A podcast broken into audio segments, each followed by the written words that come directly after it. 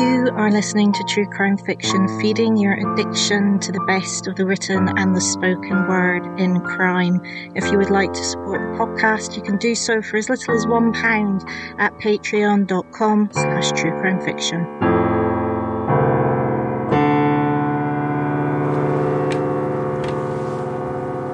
Anne Bremner has, either through her work as a lawyer or a media commentator on legal proceedings, had a ringside seat for many of the most well known trials in modern US history.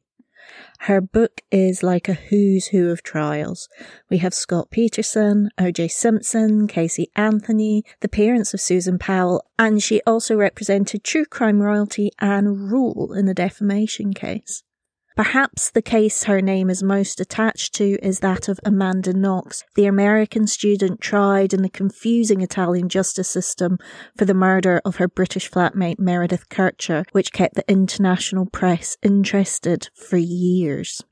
It is with this background that Bremner writes specifically about the influence that the media and social media have had on the justice system and the cases she has seen through her career as we have seen in Britain recently, with conspiracy theories proliferating on TikTok around the bungled police response to the search for missing Lancashire woman Nicola Bulley, social media cannot just impede investigations, but it can be extremely painful for those who are going through an incredibly difficult time already. The cases that Bremner dissects start off when social media was not yet part of our daily landscape both Scott Peterson and O.J. Simpson trials were still big media trials.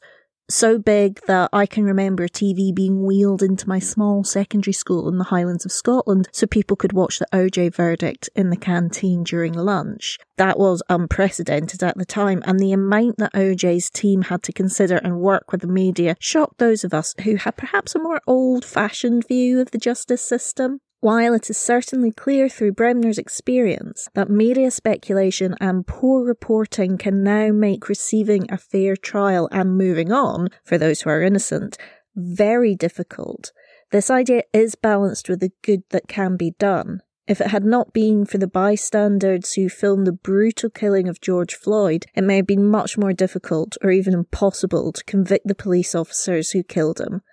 And while it is easy to agree with Bremner that media and social media are creating significant barriers to the pursuit of justice, it is a genie that, short of worldwide apocalypse, cannot be put back into the bottle. While Bremner makes her case well, as you would expect, we are left at the end with a much more puzzling question what to do about it, which is much trickier and much more difficult to answer.